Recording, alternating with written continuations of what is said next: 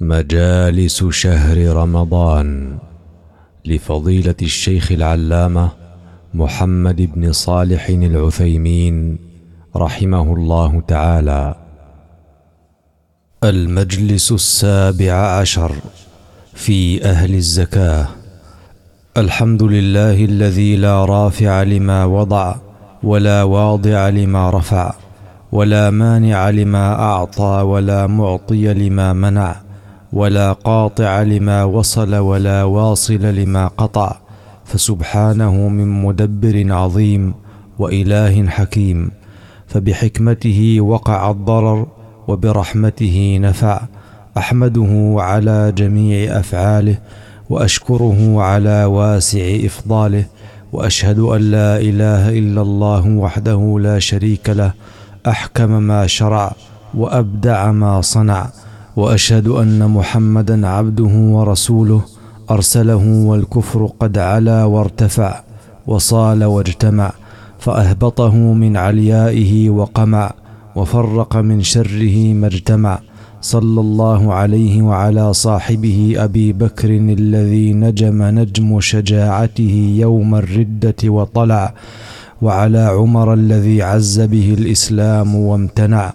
وعلى عثمان المقتول ظلما وما ابتدع وعلى علي الذي دحض الكفر بجهاده وقمع وعلى جميع آله وأصحابه ما سجد مصل وركع وسلم تسليما. إخواني قال الله تعالى إنما الصدقات للفقراء والمساكين والعاملين عليها والمؤلفة قلوبهم وفي الرقاب والغارمين وفي سبيل الله وابن السبيل فريضة من الله والله عليم حكيم. في هذه الآية الكريمة بين الله تعالى مصارف الزكاة وأهلها المستحقين لها بمقتضى علمه وحكمته وعدله ورحمته. وحصرها في هؤلاء الأصناف الثمانية وبين أن صرفها فيهم فريضة لازمة وأن هذه القسمة صادرة عن علم الله وحكمته فلا يجوز تعديها وصرف الزكاة في غيرها لأن الله تعالى أعلم بمصالح خلقه وأحكم في وضع الشيء في موضعه ومن أحسن من الله حكما لقوم يوقنون. فالصنف الأول والثاني الفقراء والمساكين وهم الذين لا يجدون كفايتهم وكفاية عائلتهم لا من نقود حاضرة ولا من رواتب ثابتة ولا من صناعة قائمة ولا من غلة كافية ولا من نفقات على غيرهم واجبة فهم في حاجة إلى مواساة ومعونة. قال العلماء فيعطون من الزكاة ما يكفيهم وعائلتهم لمدة سنة كاملة حتى يأتي حول الزكاة مرة ثانية. ويعطى الفقير لزواج يحتاج إليه ما يكفي لزواجه وطالب العلم الفقير لشراء كتب يحتاجها. ويعطى من له راتب لا يكفيه وعائلته من الزكاة ما يكمل كفايتهم لأنه ذو حاجة. وأما من كان له كفاية فلا يجوز إعطاؤه من الزكاة وإن سألها بل الواجب نصحه وتحذيره من سؤال ما لا يحل له. فعن عبد الله بن عمر رضي الله عنهما أن النبي صلى الله عليه وسلم قال لا تزال المسألة بأحدكم حتى يلقى الله عز وجل وليس في وجهه مزعة لحم. رواه البخاري. وعن أبي هريرة رضي الله عنه أن النبي صلى الله عليه وسلم قال من سأل الناس أموالهم تكثرا فإنما يسأل جمرا فليستقل أو ليستكثر رواه مسلم. وعن حكيم بن حزام رضي الله عنه أن النبي صلى الله عليه وسلم قال له إن هذا المال خضرة حلوة فمن أخذه بسخاوة نفس بورك فيه ومن أخذه بإشراف نفس لم يبارك له فيه وكان كالذي يأكل ولا يشبع واليد العليا خير من اليد السفلى رواه البخاري ومسلم. وعن عبد الرحمن بن عوف رضي الله عنه أن النبي صلى الله عليه وسلم قال لا يفتح عبد باب مسألة إلا فتح الله عليه باب فقر. رواه أحمد. وإن سأل الزكاة شخص وعليه علامة الغنى عنها وهو مجهول الحال جاز إعطاؤه منها بعد إعلامه أنه لا حظ فيها لغني ولا لقوي مكتسب لأن النبي صلى الله عليه وسلم أتاه رجلان يسألانه فقلب فيهما البصر فرآهما جلدين فقال إن شئتما أعطيتكما ولا حظ فيها لغني ولا لقوي مكتسب. رواه أحمد وأبو داود والنسائي. الصنف الثالث من أهل الزكاة العاملون عليها. وهم الذين ينصبهم ولاة الأمور لجباية الزكاة من أهلها وحفظها وتصريفها فيعطون منها بقدر عملهم وإن كانوا أغنياء.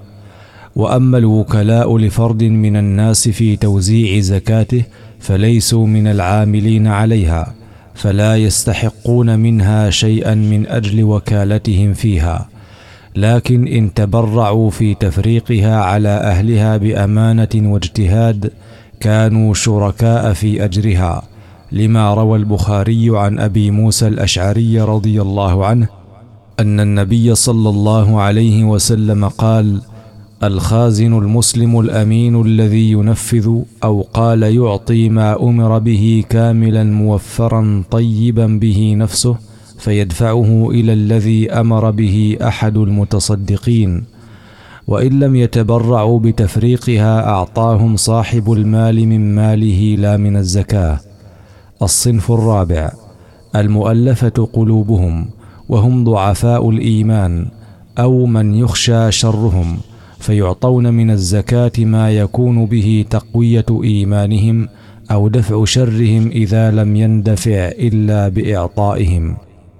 الصنف الخامس الرقاب وهم الأرقاء المكاتبون الذين اشتروا أنفسهم ليحرروا بذلك أنفسهم. ويجوز أن يشترى عبد فيعتق وأن يفك بها مسلم من الأسر لأن هذا داخل في عموم الرقاب.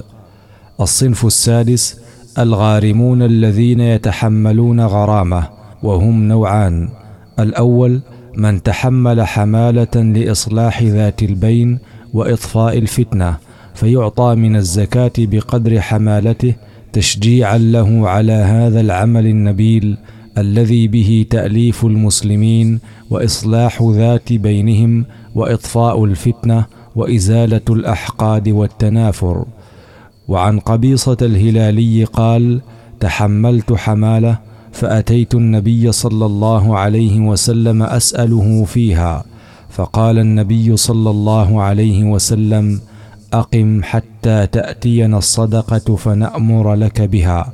ثم قال يا قبيصة إن المسألة لا تحل إلا لأحد ثلاثة رجل تحمل حمالة فحلت له المسألة حتى يصيبها ثم يمسك وذكر تمام الحديث.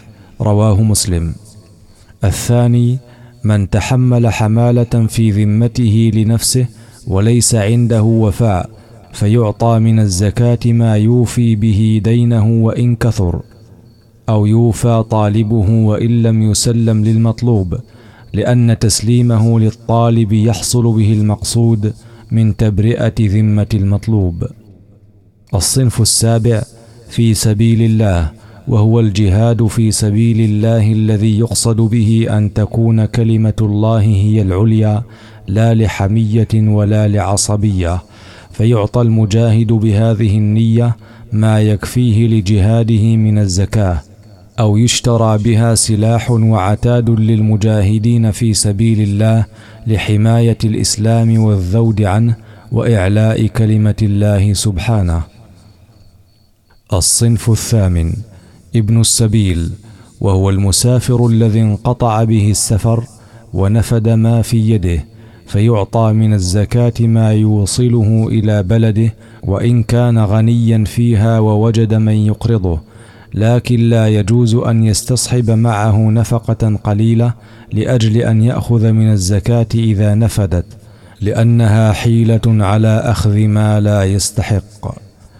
ولا تدفع الزكاة لكافر إلا أن يكون من المؤلفة قلوبهم ولا تدفع لغني عنها بما يكفيه من تجارة أو صناعة أو حرفة أو راتب أو مغل أو نفقة واجبة إلا أن يكون من العاملين عليها أو المجاهدين في سبيل الله أو الغارمين لإصلاح ذات البين. ولا تدفع الزكاة في إسقاط واجب سواها فلا تدفع للضيف بدلا عن ضيافته ولا لمن تجب نفقته من زوجة أو قريب بدلا عن نفقتهما. ويجوز دفعها للزوجة والقريب فيما سوى النفقة الواجبة فيجوز أن يقضي بها دينا عن زوجته لا تستطيع وفاءه وأن يقضي بها عن والديه أو أحد من أقاربه دينا لا يستطيع وفاءه. ويجوز أن يدفع الزكاة لأقاربه في سداد نفقتهم إذا لم تكن واجبة عليه لكون ماله لا يتحمل الإنفاق عليهم أو نحو ذلك. ويجوز دفع الزوجة زكاتها لزوجها في قضاء دين عليه ونحوه وذلك لأن الله سبحانه علق استحقاق الزكاة بأوصاف عامة تشمل من ذكرنا وغيرهم فمن اتصف بها كان مستحقا وعلى هذا فلا يخرج أحد منها إلا بنص أو إجماع. وفي الصحيحين من حديث زينب الثقفية امرأة عبد الله بن مسعود أن النبي صلى الله عليه وسلم أمر النساء بالصدقة فسألت النبي صلى الله عليه وسلم فقالت يا رسول الله إنك أمرت بالصدقة وكان عندي حلي فأردت أن أتصدق به فزعم ابن مسعود أنه وولده أحق من تصدقت به عليهم. فقال النبي صدق ابن مسعود زوجك وولدك أحق من تصدقت به عليهم. وعن سلمان بن عامر رضي الله عنه أن النبي صلى الله عليه وسلم قال الصدقة على الفقير صدقة وعلى ذوي الرحم صدقة وصلة. رواه النسائي والترمذي وابن خزيمة والحاكم وقال صحيح الإسناد. وذوو الرحم هم القرابة قربوا أم بعدوا. ولا يجوز أن يسقط الدين عن الفقير وينويه عن الزكاة لأن الزكاة أخذ وإعطاء. قال الله تعالى خذ من أموالهم صدقة. وقال النبي صلى الله عليه وسلم إن الله افترض عليهم صدقة تؤخذ من أغنيائهم فترد على فقرائهم. وإسقاط الدين عن الفقير ليس اخذا ولا ردا. ولأن ما في ذمة الفقير دين غائب لا يتصرف فيه فلا يجزئ عن مال حاضر يتصرف فيه. ولأن الدين أقل في النفس من الحاضر وأدنى فأداؤه عنه كأداء الرديء عن الجيد. وإذا اجتهد صاحب الزكاة فدفعها لمن يظن أنه من أهلها فتبين بخلافه فإنها تجزئه لأنه اتقى الله ما استطاع ولا يكلف الله نفسا إلا وسعها. وفي الصحيحين عن أبي هريرة رضي الله عنه أن النبي صلى الله عليه وسلم قال قال رجل والله لاتصدق فذكر الحديث وفيه فوضع صدقته في يد غني فأصبح الناس يتحدثون تصدق على غني فقال الحمد لله على غني. فأتي فقيل أما الغني فلعله يعتبر فينفق مما أعطاه الله. وفي رواية لمسلم أما صدقتك فقد تقبلت. وعن معن بن يزيد رضي الله عنه قال كان أبي يخرج دنانير يتصدق بها فوضعها عند رجل في المسجد فجئت فأخذتها فأتيته بها فقال والله ما إياك أردت. فخاصمته إلى النبي صلى الله عليه وسلم فقال النبي صلى الله عليه وسلم لك ما نويت يا يزيد ولك ما أخذت يا معا رواه البخاري. إخواني إن الزكاة لا تجزئ ولا تقبل حتى توضع في المحل الذي وضعها الله فيه. فاجتهدوا رحمكم الله فيها.